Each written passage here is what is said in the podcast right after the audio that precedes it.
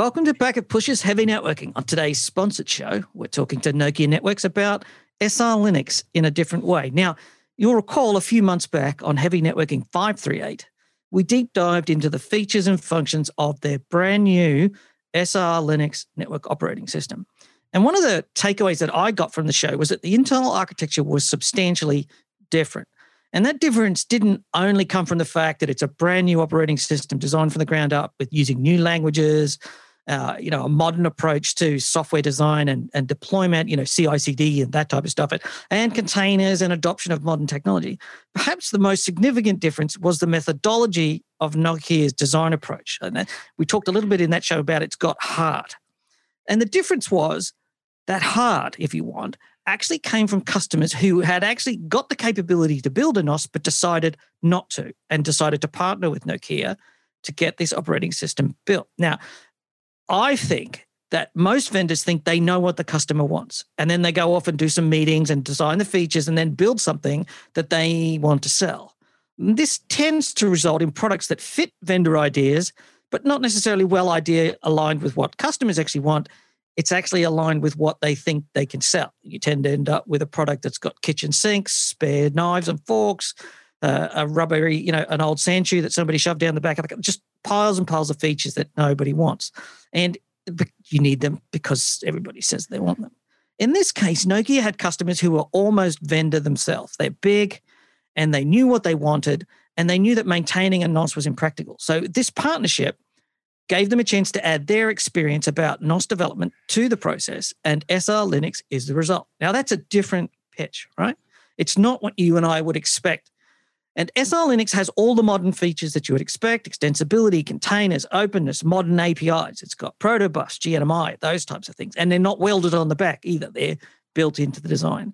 But we're going to talk about this and more with Bruce Wallis. Now, he is the Senior Director of Product Management in Data Center Switching from Nokia. Welcome to the show, Bruce. Let's um let's just recap the go-to-market for this SR Linux network operating system and and cover over some of the features that separate it.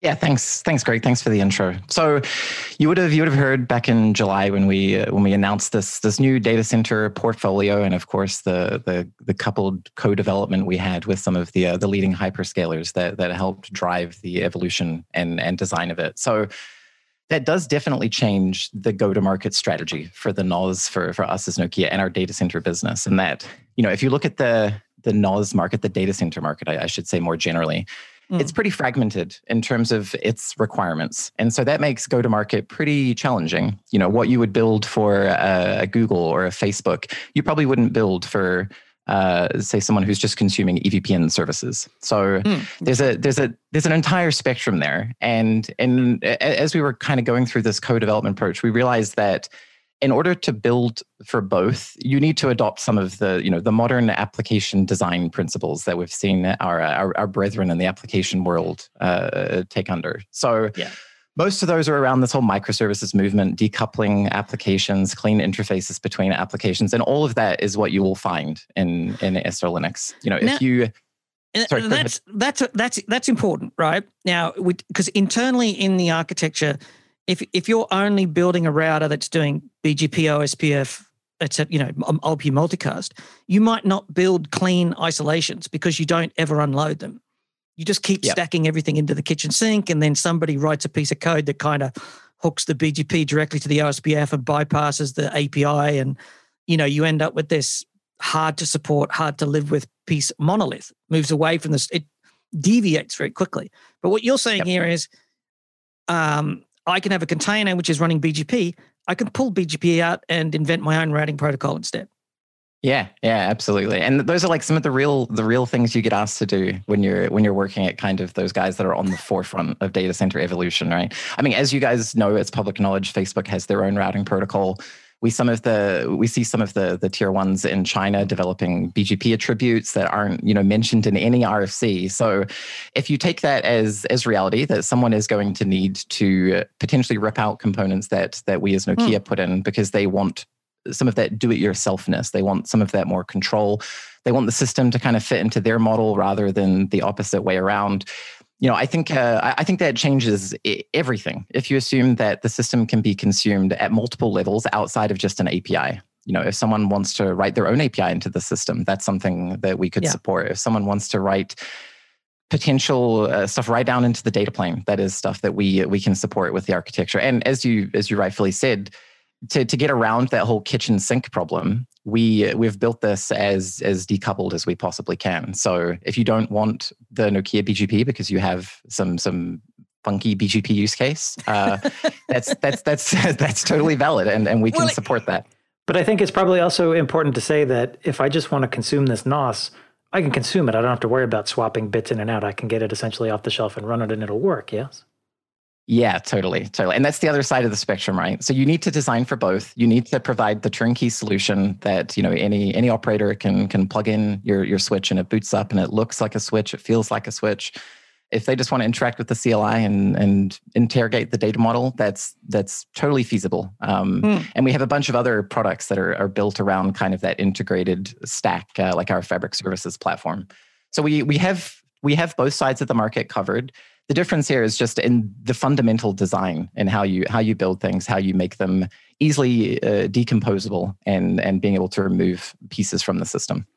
But I guess if I was a customer hearing that story and I was thinking, would I put SR Linux? I would be thinking, on one hand, I've got a brand new NOS that may not have been, you know, battle tested, which is syntax for legacy. You know, uh, mm-hmm. uh, you know, yep. had had several years of customers finding bugs in it because the vendor rarely seems to be able to find them themselves. Um, but you've got this interesting situation where you're saying from the ground up, is is there something in here that drives quality aside from a big uh, hyperscaler giving saying I want this code, I'm going to use it, and obviously they're going to be doing some testing, which is a bit outrageous. But it's also going, mm-hmm. you know, would an enterprise feel the same set of assurance? What what would you say to them? Yeah. So the other unique thing we've done here is, uh, for those of you who are familiar with with Nokia, we do have another uh, network operating system in our service router operating system. So this drives some of the largest networks in the world today. Um, uh, if you're if you're listening to this, your packet is most likely crossing one of one of Nokia's routers. So that that routing stack was uh, also fundamental in the SR Linux design in that we hmm. didn't want to break away from it. We didn't want to branch. We wanted to maintain a sync with SROS from a protocol standpoint. So the hmm. first part of this program, outside of building all of that that new groundbreaking architecture we've been talking about, was figuring out how to bring in SROS routing protocols into this new operating system. So from a quality standpoint, customers who consume SR Linux are benefiting from you know the hundreds and thousands of hours that SROS has uh, in production networks, as well as the hundreds and thousands of test cases that we're running for every single release uh, that we do on SROS. So there is kind of that that that that pedigree that we have on on the routing stack side, and really that's the bit you need to be stable, right? I mean, mm. just the infrastructure has to be uh, stable as well. Um, but I think, I think, that quality aspect from the protocols is um, is the solution there. And the other aspect that I think uh, would need to be tested, but I think logically makes sense, is we're seeing some of the um, existing NOSes in the market have this drift that when they use protobufs or GNMI or Python or REST or you know JSON, a lot of those are not native to the NOS, and they have these uh, bolt-ons put in that do these translations. And if you make a query via one and a query via another, you might not see the same data come back.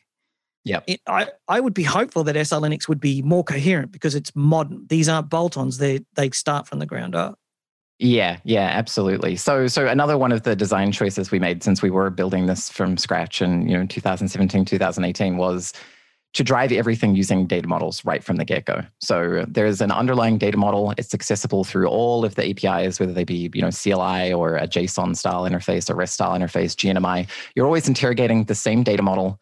Um, so you have kind of uniform state, uniform you know telemetry of mm. whatever interface you're using supports that through any interface um, with the data model being the underlying source. So not only is there no translations there, so there's you know a performance aspect when when you look at telemetry. Um, there's the visibility you're talking about. You know, you can now pick if you if you're doing streaming telemetry at high scale, GNMI is your interface of choice. But if you're just running a show command, go use CLI. Um, you're not going to lose visibility because you're operating in a certain way, which I do think is key as well. So you mentioned uh, in some of the documentation around SR Linux that one of the goals for the new design was extensibility. Can you talk a little bit about what you mean by that? Yeah, so everything I, I just mentioned, this whole uh, you know driving things using data models, decomposing uh, all, all, the all the pieces, um, and bringing in uh, potentially you know pieces that weren't built by Nokia. This uh, you know to a degree works today in in I, would say fairly hacky implementations. So this isn't stuff that uh, is necessarily uh, people can't do it. It's just a pain to operate. It's a it's a pain to manage. So, a big part of the extensibility story is not only do we allow you to add to the system, we allow you to consume functionality from, from the system within your application. And the kind of the key part to this is what we call our uh, Nokia NetOps development kit or, or the NDK, which is simply a gRPC proto based uh, SDK that any application can consume. Our applications consume it as well. And this allows you to publish state back into the system within your own data model. So you, you know you can bring a, a, an open source BGP stack in, write a Yang model for it, import it into the system, and then when you hit the system through uh, GNMI or CLI, you're going to see the data model that that application exposed. You're going to be able to do GNMI on change telemetry to it. So I think when you look at extensibility, um, there's the adding on to the system, but you know, if we look look in the recent past, that's mostly done using these scripts that are aliens in the system that have no management. You're tailing logs. I think that was the problem we were trying to solve because we we know there's an appetite for that extensibility in in the tier ones. You know, that's part of their whole do it yourself uh, mentality. Mm-hmm. So we know there's a there's an appetite for it. It's just really hard to consume. So what this NDK does is kind of abstract or normalize the infrastructure. So things like IPC, uh, interacting with the data model, interacting with the data plane, even through a gRPC proto style interface that applications actually benefit from. So it's more of a, I guess, a bidirectional interface as opposed to your traditional just programmable API. Mm-hmm. Okay, so there's a uniformity of consumability. If I've got you know sophisticated operational processes, I can easily tie them into uh, you know telemetry or whatever that I'm getting from SR Linux. Yeah, exactly. Or, or more to the point, you could populate your own telemetry and then consume mm. it in your collector. So mm-hmm. this kind of gives you that distributed uh, kind of compute telemetry infrastructure on top of the switch. So that's kind of what we were trying to achieve is there's all this distributed CPU out there. It's in often cases underutilized and we have a very, very good ways of partitioning resources. So it's just 100% wasted. Let's distribute some problems to, to that CPU, some that are relevant to, to where that CPU sits uh, as part of your infrastructure, of course but that's that's kind of where we see uh, the the tier ones driving driving towards. That's where we start to see tier two and tier threes driving towards. They want they want the NOS to to work with them rather than just you know providing APIs. And you know you can interact with the APIs, but you, you dare not go and look further further below. We're trying to get out of that mentality. I want to make sure that one thing is clear to, to listeners that this isn't just a story about how Nokia built a network OS for Apple and congratulations, Apple. It's that Nokia is now bringing this out to the rest of the market to say if the design principles we built into this, extensibility, a modular design so you can run services and applications you need, fits for you, it's also available to you. It's not just something customized for Apple. That's that's absolutely right, Drew. Yeah, that's totally right. And that that in its in and of itself is a bit of a challenge, right? Um, you know you have on one side of the spectrum you have hyperscalers who just want a p4 interface or like an npl interface into a chip and you're expected to support that and then on the mm-hmm. other end of the spectrum you have you know a customer who's asking you for spanning tree and they want a nice gui to manage those trees right so mm-hmm. how do, how do you how do you design for both ends of that spectrum right so that's um, sort of the, um, the question is that if uh, you know the hyperscalers the amazons of the world can build a custom nos because they're very specialized and they have the internal development chops and operational chops to run it but if i'm just a, you know an enterprise or a you know tier one telco or whatever I, I don't want to build my own NOS. I want to consume something, but I also need that extensibility. So how do you balance that building something that uh, somebody with very specific use cases can use, but it's also more applicable to a general audience. Yeah, it's. I mean, I'll, I'll, say it's not simple. Um, part of it is in the the technology that is used. Um, you know, we've benefited a lot in our industry from the IT world. The, the that is the reality. You know, gRPC and Proto weren't really common uh, back when we were building NOS a, a while ago. Thrift right. is another example of some, some of these. Those languages. are things developed by Google for their own uses, but they've also opened them up. Exactly. Yeah. So I, think part of it is that clean decoupling, um, in the sense that if I ha- say I have a BGP service or you know a FIB service, and its main job is to populate routes into the data path, it actually has a fairly clean set of APIs and they're auditable, right? So if if uh, an application comes in and tries to arbitrarily add routes as as as you know valid routes for fib for population into the fib, that's auditable. So you know, part of this is um, extensibility comes with uh, a, a, loaded gun, for for lack of a better term, right? Uh, mm-hmm. Going in and, and changing the guts of things can lead to undesirable behavior. I think the the clean APIs and the backwards compatibility provided by by protobufs they alleviate a lot of that. Like if we didn't have those two components, this isn't something that we could even really consider outside of, uh, as you're saying, Drew, like building this once off for for a Google or a Facebook of the world and never selling it to anyone else. Mm-hmm. In this case, that that interface looks like a clean gRPC service. Uh, in the launch, we talked about it as our, our NetOps development kit, which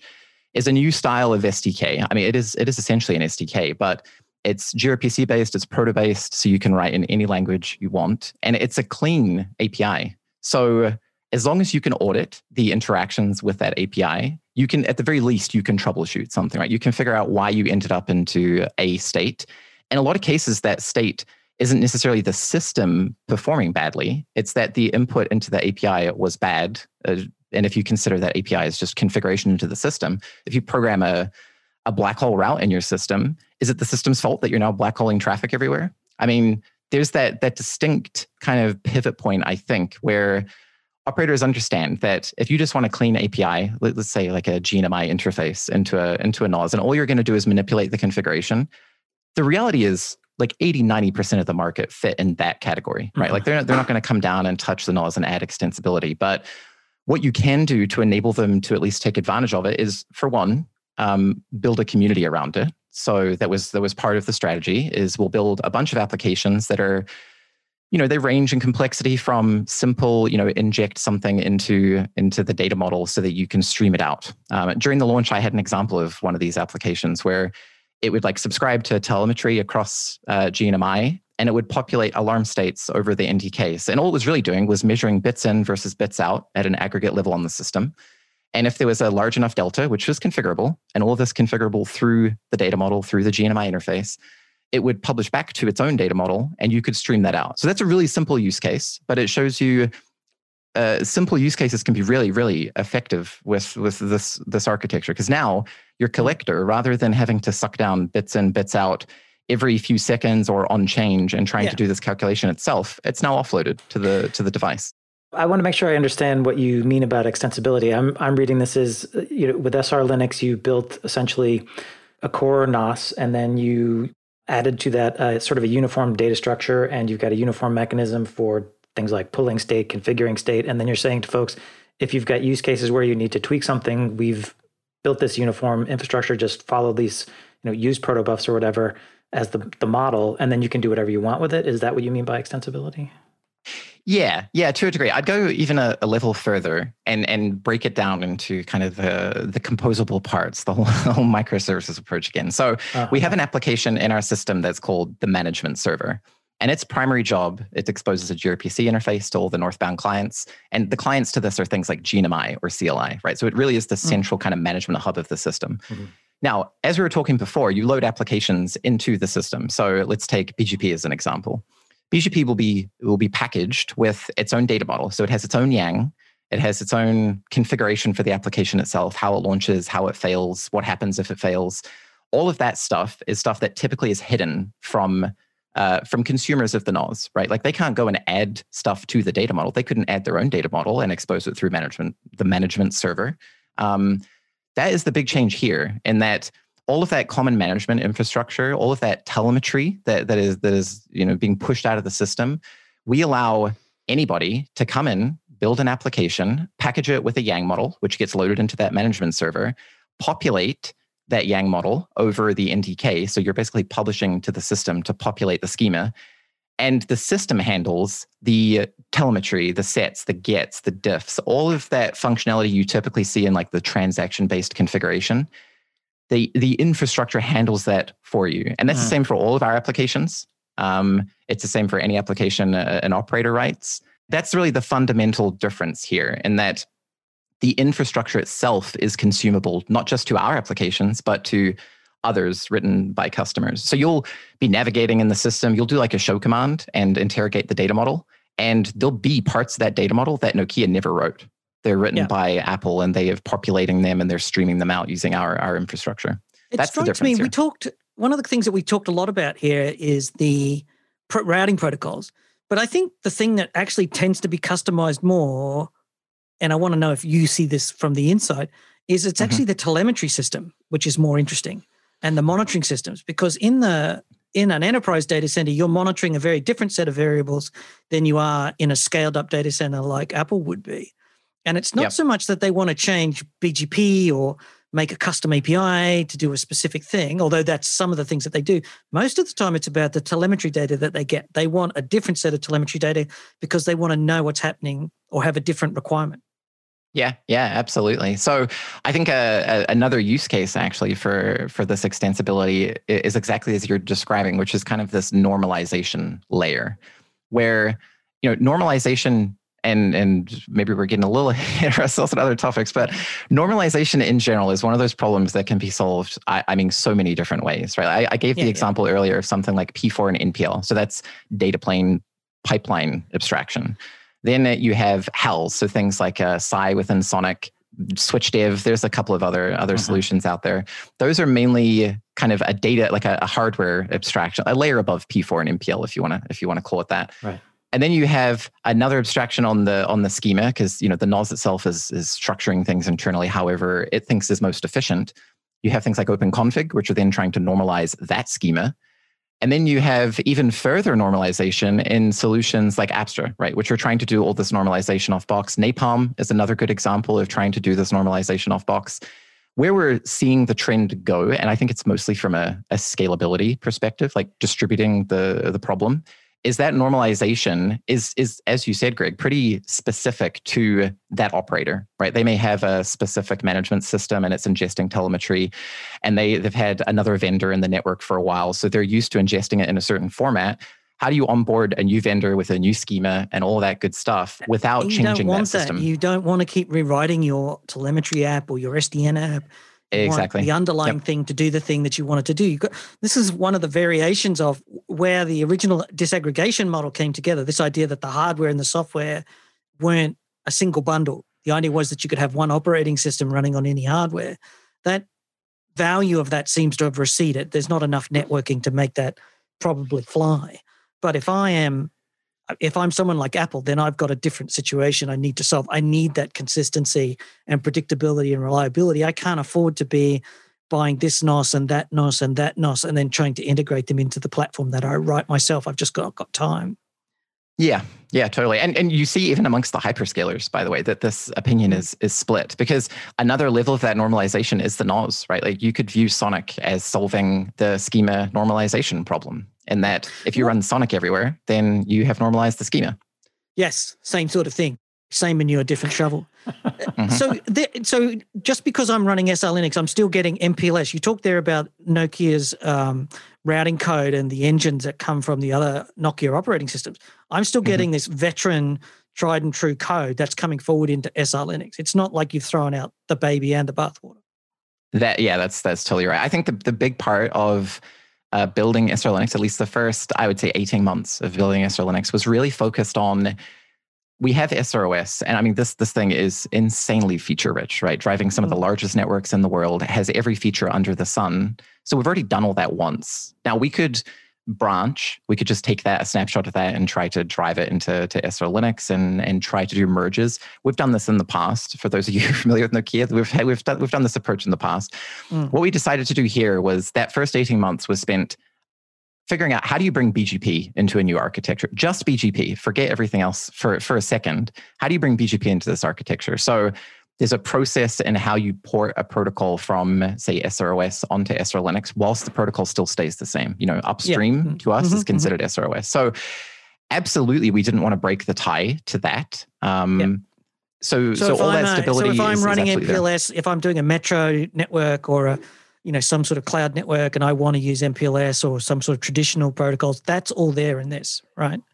So that I don't suddenly have to feel like I'm working with a brand new code up, unproven stack for the normal stuff.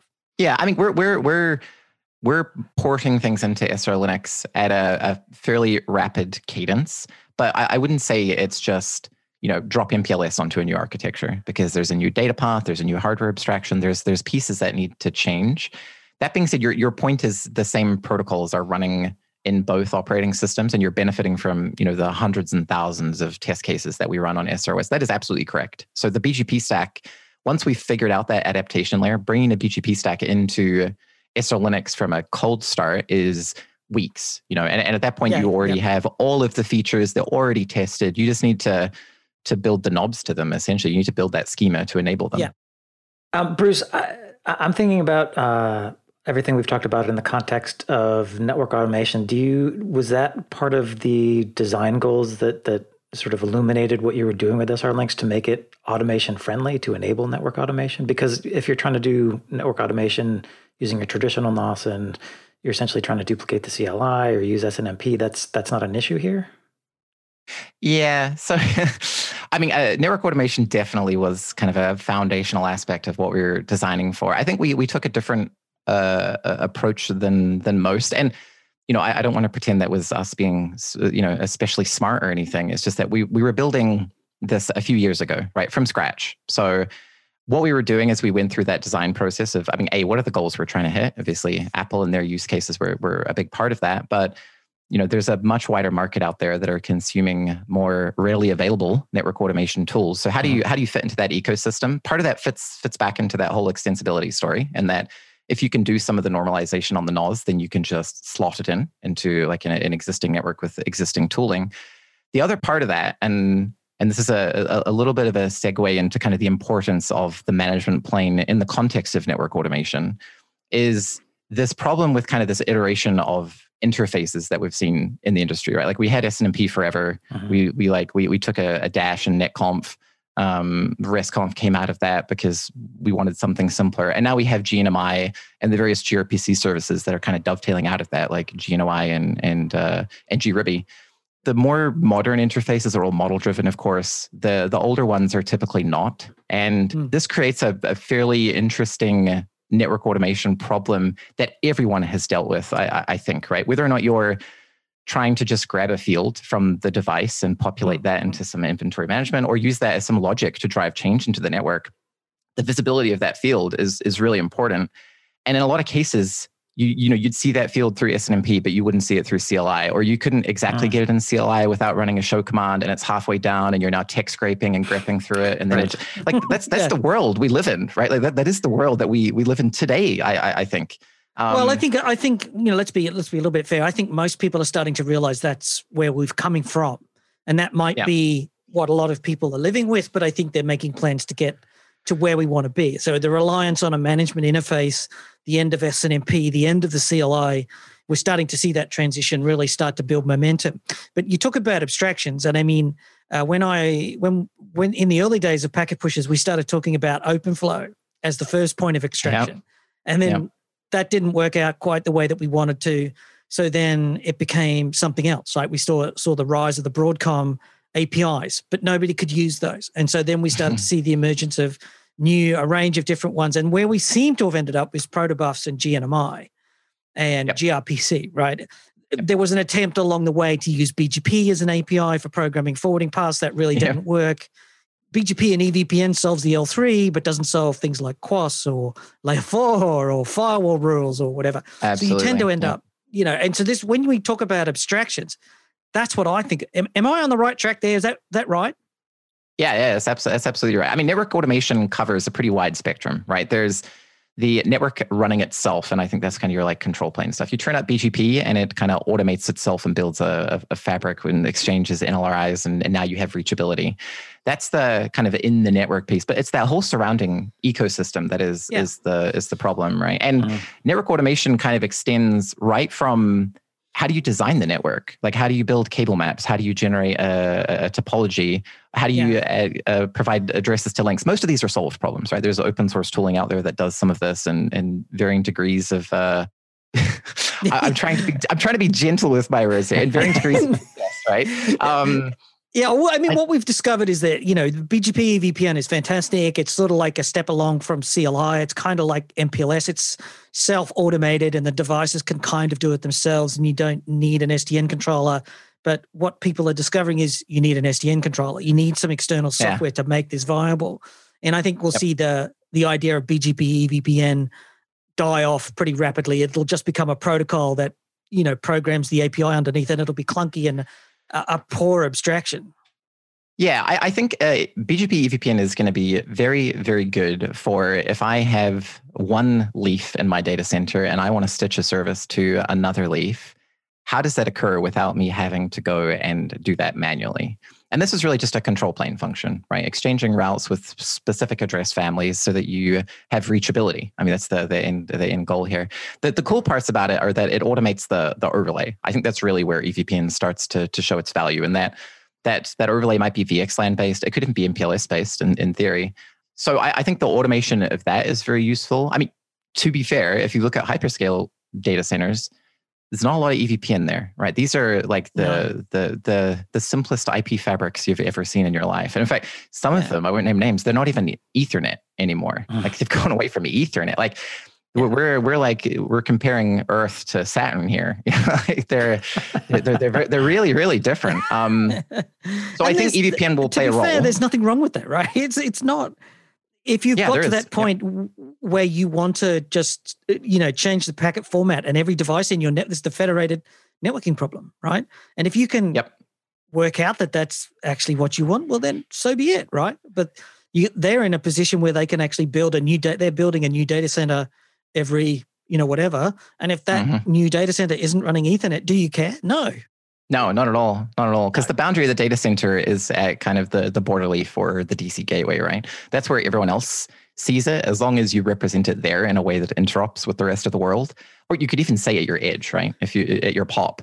As long as it's represented there, and this yeah. is always the fundamental problem with with federated networks, as you were pointing out, Greg. There's an interop angle, right? And it doesn't matter what cool stuff you do in the data center. At some point, you're going to normalize it. Yeah, uh, even to, at a control plane level, you're going to normalize. It has to be it. IPv4 and IPv6, and it has to be presented to a public network. That yeah, exactly. Yeah. yeah. So I think the the network automation piece covers uh, a wide array of that, right? I think what we were really driving towards is, again, we're building this from scratch. So let's figure out a way that, at least from a visibility and a programmability aspect, that you're always interacting with the data model at a you know at a fundamental level you're always interacting with the data model so let's try and build the interfaces on top of that data model rather than having some that are driven by it some that aren't so the CLI is all driven by the data model. It's just a, a, it's actually open source written in Python. It's just a way to interrogate that interface on management server to to deal with interacting with the data model. And there's plugins you can write. That's a, there's a whole other extensibility story there for those that are just looking for simple automations of show commands and, and things like that. I think yeah. network automation in general spans this this crazy this crazy wide range of uh, kind of functionality you're trying to drive, from design to initial deployment, bringing up the fabric to actually building services on top of that fabric.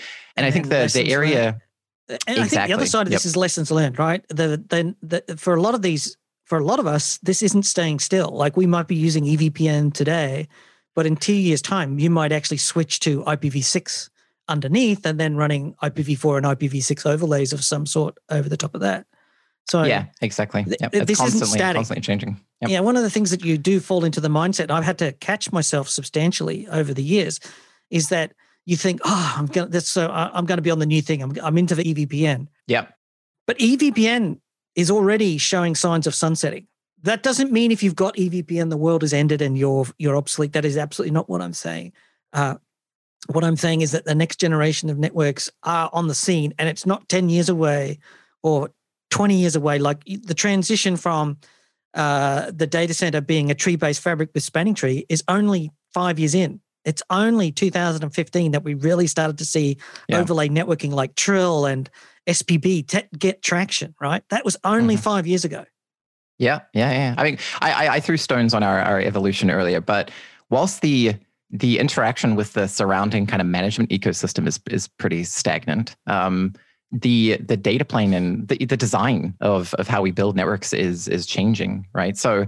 That, I mean, going back to the design goals, that's another foundational aspect of what we were. I remember building out the uh, like a, a bulleted list of what we were trying to do, And a big part of it was the NOS itself needs to change. Like the the whole concept of you know you build it once and it's awesome, and now it's going to sit there forever immortal and and never change. That time is is is absolutely done. The industry just moves too quickly. So that was another. I mean, the the whole microservice approach actually really helps with that in the sense that you know if a protocol that we built today became obsolete, you simply just rip it out and you build something new. Um, if the way we were doing IPC eventually wasn't scaling well, you rip out the functionality we're using for IPC today, you put something else in.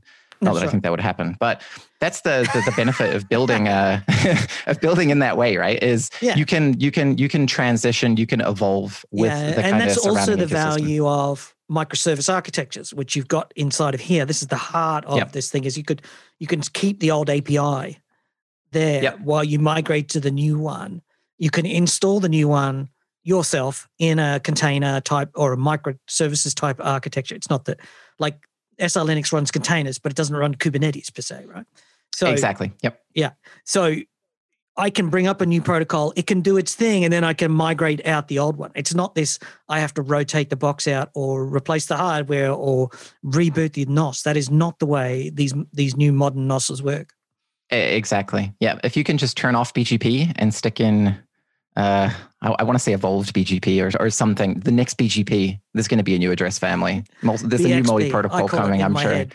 BGP extended protocol. All right, I, I, like it. BGP is because it's not a gateway comes, anymore. It's, it, yeah. it's it's it's a protocol, right? It's actually an API more than it's a routing protocol in these days. Yeah, yeah. And speaking of that, that's another another side that we really like. We put a lot of emphasis on scalable management plane, which I, I think is kind of a close to a first for the rest of the industry. Like we've always focused on control plane, right, and data plane. Scale those up, scale them, scale them large, um, and that's always very controlled.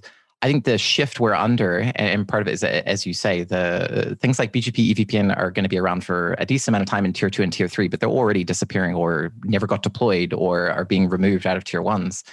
There's this this push to driving more and more using controllers. Of course, this this utopia that we've always been telling ourselves that we're eventually going to have this centralized AI ML cluster that is just going to push down changes into the network that none of us understand, and it's going to do best path selection, and, and we're just going to let it do its thing. And uh, you know, Skynet is finally here, kind of kind of thing. I I don't think we're there yet, but a fundamental piece to that happening is getting enough data into that controller with enough granularity um, yeah. that it can make those decisions now, quickly and accurately. You have these controllers too. So you have a product called Fabric Services Platform. We do. Which is a, an intent based data center orchestration tool.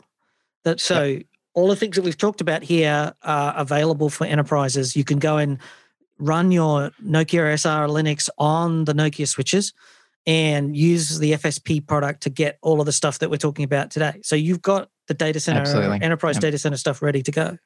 Yeah, yeah, we do. So, so that that covers the whole uh, that spectrum I was talking about, right? What we realized is there's, like I said, the guy that just wants an API into the ASIC. If you build that API and then leverage that API yourself, so now it's like a supported API. We're using it internally, you know, the eat, eat your own dog food approach. Um, mm-hmm.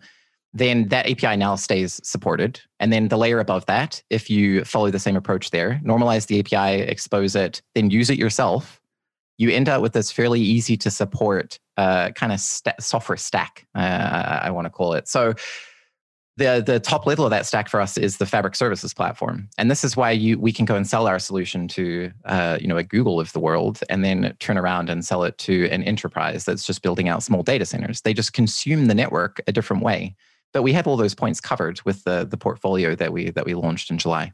So, thinking about network automation, one of the reasons that it's become more important is because uh, on the development side, applications and services are being spun up faster. And as you mentioned earlier, the network is kind of like the drag. And so there's this push for automation so that the network side of the house can keep up with uh, DevOps. But mm-hmm. what we've seen in the network automation space is it's these kind of two polarities. One is either you, you can use a bunch of tools and sort of do it yourself and find the open source thing that works for you and maybe write it up and there's this learning curve or you've got to go out and buy a product like uh, an Apstra or an NSX which while they may give you that value they're also expensive complicated and then there's another learning cycle so is there a happy medium that we can get to oh that's that's that's a good question i think i think there's a few trends that you, you can't ignore right one is the uh, the abstraction stuff we were talking about earlier. I think we eventually get to a world where something like open config becomes the control plane for the management plane, mm-hmm. uh, to, to, to, use uh, abstract terminology. The idea being that uh, if, even if I, will take SR Linux as a real example, we have our own internal schema, and that's because we drive things like CLI using that schema, right? So OpenConfig is not suitable for for CLI. I'm sure you guys have uh, mm. seen how obtuse some of the data structures are, right? So yes, that's not a problem yes. for a machine, but for a human who's trying to figure out is this interface up, that can be pretty taxing. So mm-hmm.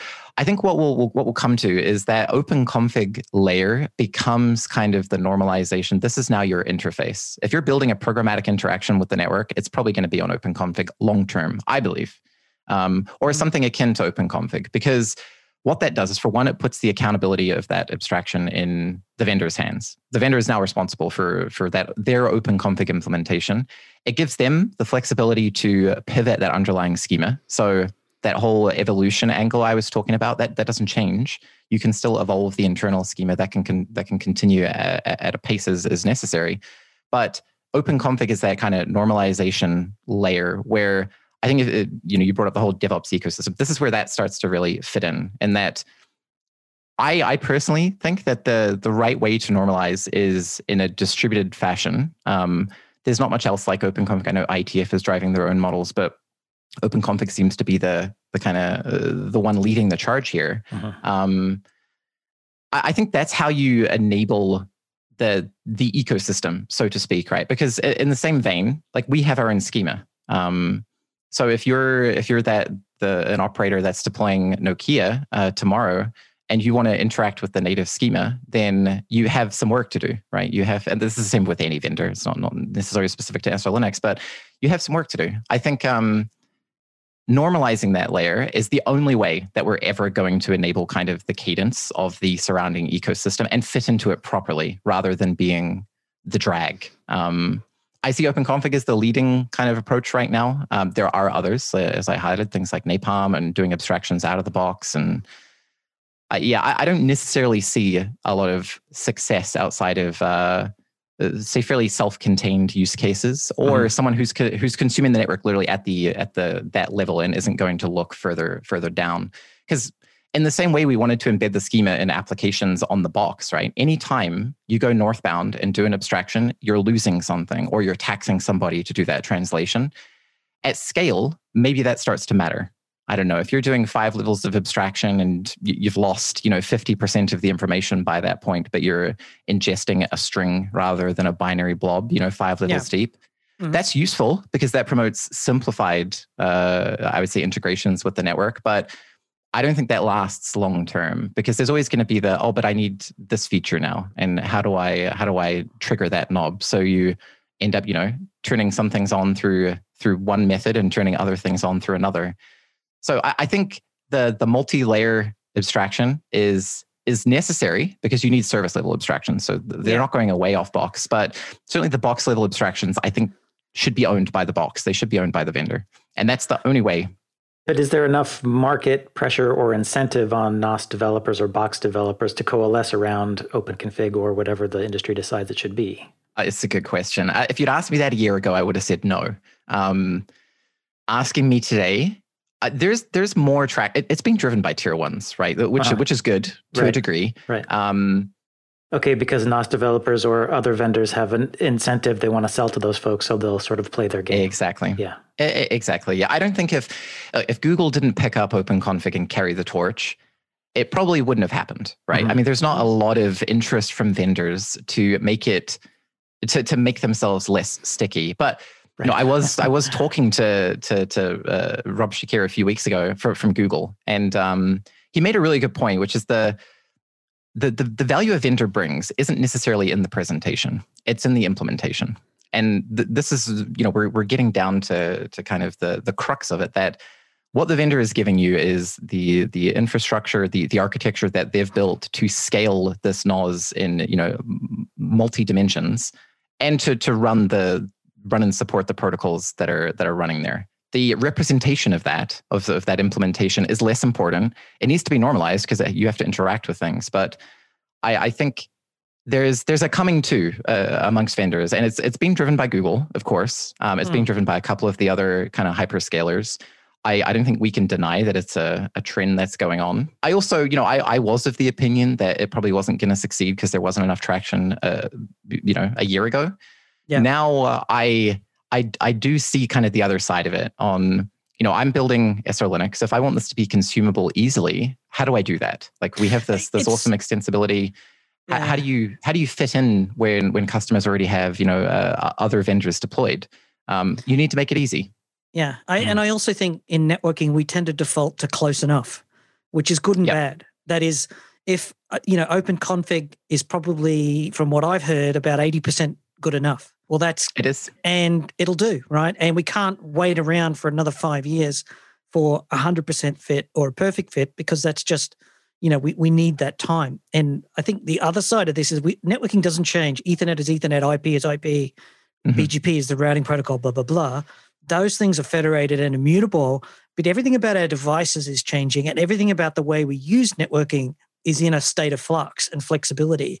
And while it's possible to build, one of the good things about the tier one providers like Apple and the other cloud providers is they are actually iterating and changing. They don't say, you know, we're still building the same network that we built five years ago. We're just cookie cuttering it to the next data center.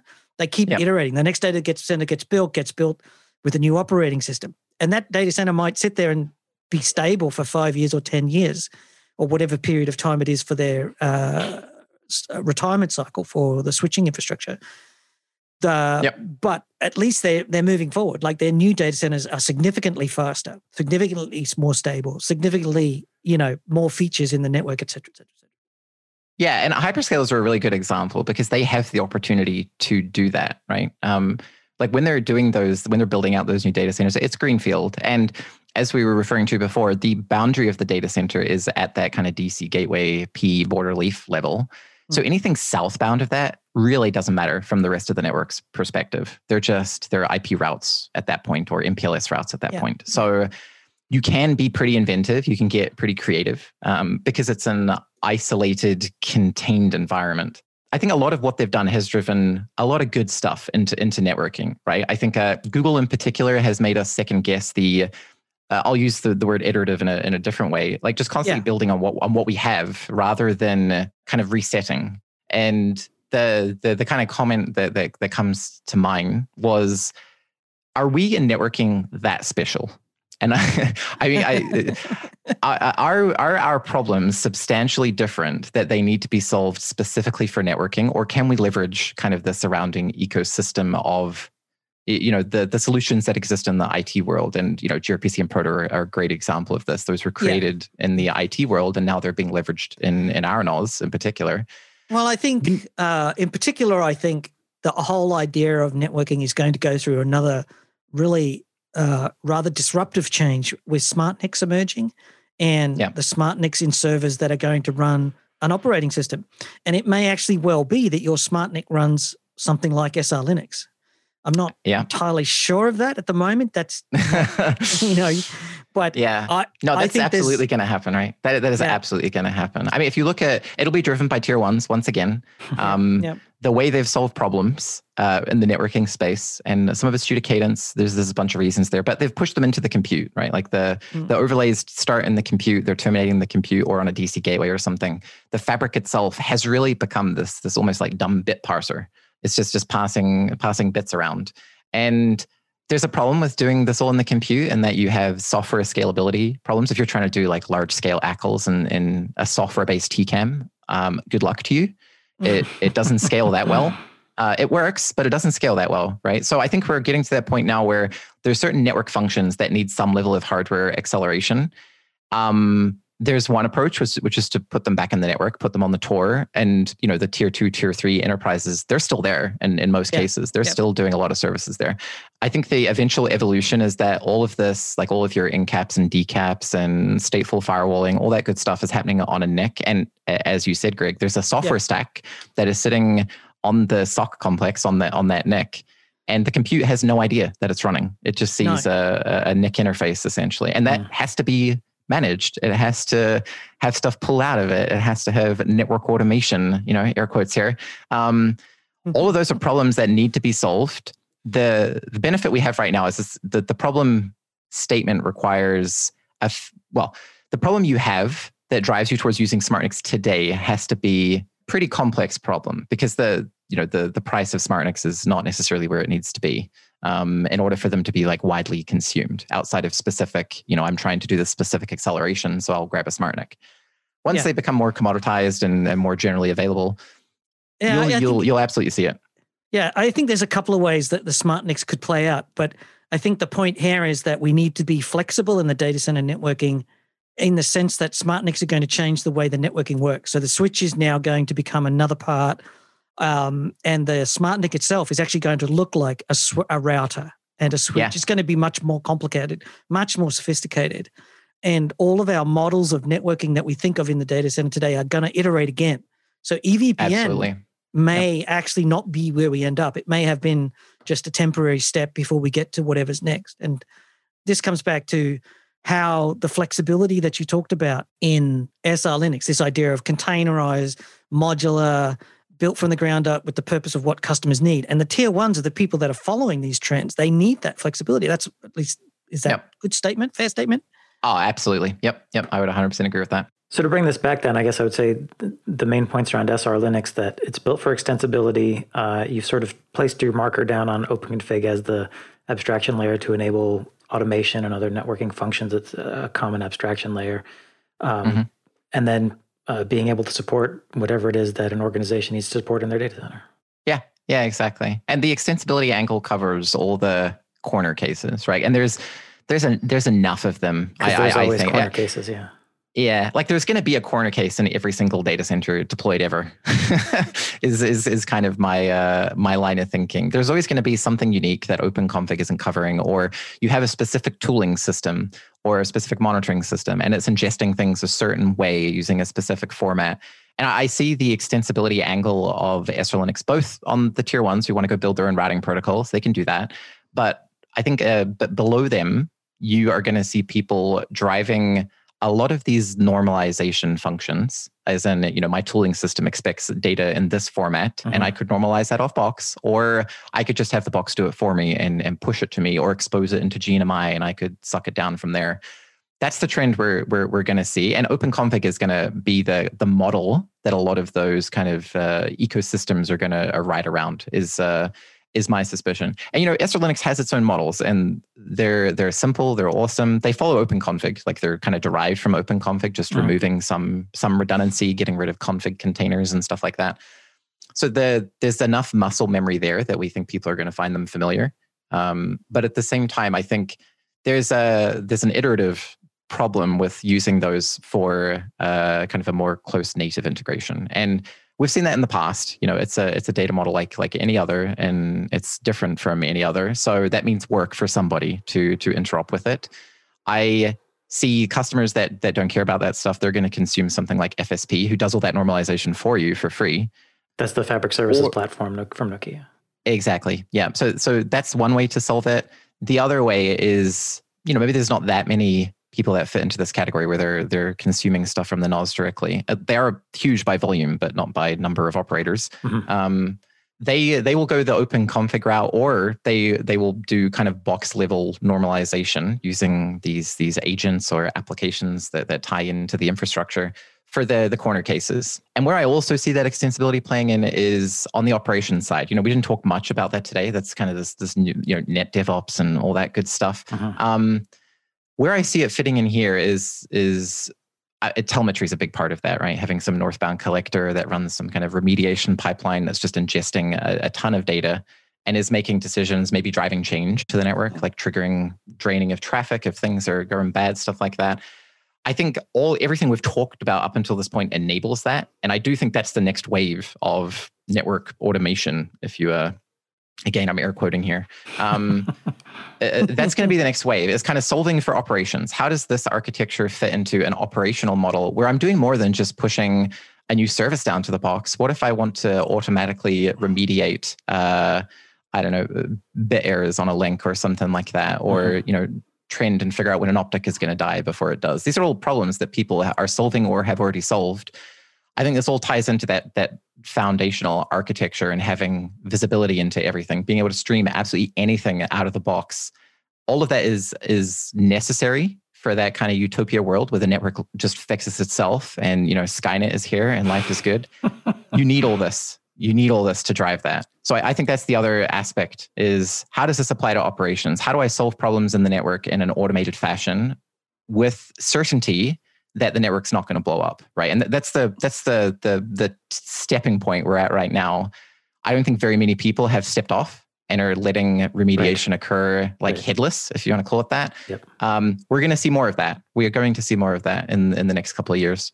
Mm. Well, I think uh, we're starting to run out of time, and I hope that uh, I hope that we've had a bit of a, di- a, discussion that everybody was listening to. I I think the thing that came out of this discussion was sort of the the passion that Bruce has for his product, which is really interesting, and how this idea of doing a system from the ground up, but working on it differently, I think gives us a different way of considering how network operating systems work in the modern era. So um, maybe there's something in there for you. If you want to reach out and contact Nokia, you certainly should do via your preferred methods. There's a, a bunch of show notes uh, where we've got links and references to various pieces of content that you can get into if that's what you want and get more information. And of course, you can look at show 528. Uh, Bruce, you got any final words that you want to leave it with people? No, no, none at all, Greg. Just uh, thanks for your time. Thanks for for for bringing us on. I think it was a a good discussion. As you said, I am very very passionate. Like it's it's not a it's a very rare opportunity. Maybe I'm naive in thinking that, but it is a rare opportunity to to get to yeah. foundationally build something. You know, like for, right from how do you exchange a message between two applications? What do you do there? Right through yeah. to how do you normalize this for a collector? it's been a, a lot of fun to build. I think we have genuinely done things differently in the way we've designed for kind of multiple markets where we're trying to hit and enabling operators to take some of that destiny back into their yeah. own hands um, yes, yes. rather than letting the vendor control it. So no, it's it's been a pleasure. Thanks, thanks for your guys' time. No worries. I, and it's just fascinating to think about how how much fun you must have had reimagining this from the ground up. And for me, it was the fact that it was coming up from from a customer was the initial start and that apple went out and said well we need to do this with somebody else and that's the, probably the key thing behind all of this so well yep. thanks yep. very much it takes some of the pressure off that's for sure mm-hmm. well you can find this and many more fine free technical podcasts along with our community blog at packetpushers.net follow us on twitter at packetpushers. Find us on linkedin. Like us on facebook and rate us on apple podcasts. And last but not least remember that too much networking would never be enough